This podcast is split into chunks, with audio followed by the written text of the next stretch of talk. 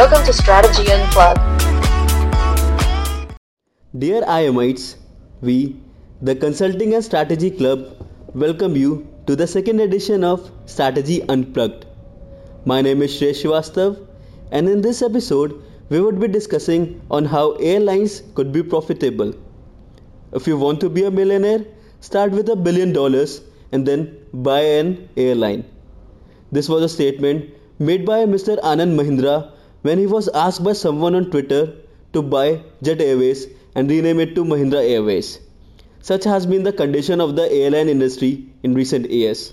You might know the reason for the fallout, but there are some strategies which, if implemented, can make the industry profitable. First, let's understand why the airlines industry has started to face such issues. So, we have with us Mr. Shikunj Gurgutia from Consulting and Strategy Club to share his knowledge on the topic. Hi Shikunj. Hello everyone. In the old days of the airline industry, the airlines primarily catered to affluent business travelers. At that point, flying was an experience. Airlines used to provide an experience in the skies, providing food and wine on flights that were hardly full yet highly profitable. This was a time where there were no leg space issues or any high security measures. It was a time simpler than what is there today.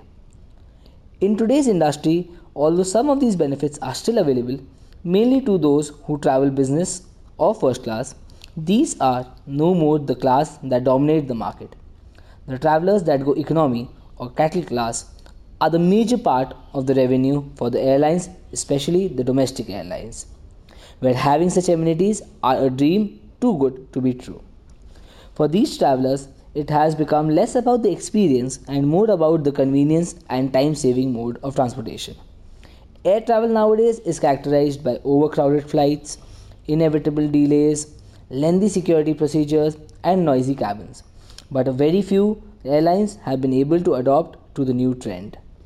Yes, we all know how the case of Air India and Jet Airways, where one is drowned in losses and the other keeps on suffering heavy losses with every year that passes by. So, Shikunj, how can an airline take care of these issues? What strategies should they be following? That's an interesting question. To be honest, there are quite a few strategies airlines can follow. But what's more important is the execution of these strategies. Because that's the difficult part. To be able to keep the focus on what matters and keep a track of changing dynamics of the industry. One strategy would be rethinking their business models to protect corporate and premium segments. To safeguard against losing these profitable consumers, legacy endpoint carriers must sharpen their focus on meeting the needs of the corporate and premium passengers by using smaller, next generation aircrafts to increase departure frequency by offering cabin, lounge, and loyalty services that appeal to the first class and business travelers. Another would be building a brand. Building a brand is another important key factor for an airline. Trusted brands are important to all consumers, but in particular, the Chinese and Middle Eastern consumers have a tendency to associate with big Western brand names with high quality of service. Also, the, as the market is still emerging and evolving, it becomes difficult to create a loyal customer base. But to ensure sustainability, high priority would have to be given to the brand loyalty, thus focusing airlines to rethink and strengthen their brand portfolios. But Shikunj, don't you think at the same time for a company to be profitable in such a competitive industry, it needs to keep a close look over its cost? For example, fuel cost, leasing and maintenance cost, airport charges, and the cost of human resources that makes the major part of cost borne by an airline industry. Thus, to be able to reduce these costs would be one of the most effective ways to ensure profitability. Continuous reduction of cost would make sure such low cost airlines could operate at higher volumes. Well, that is true.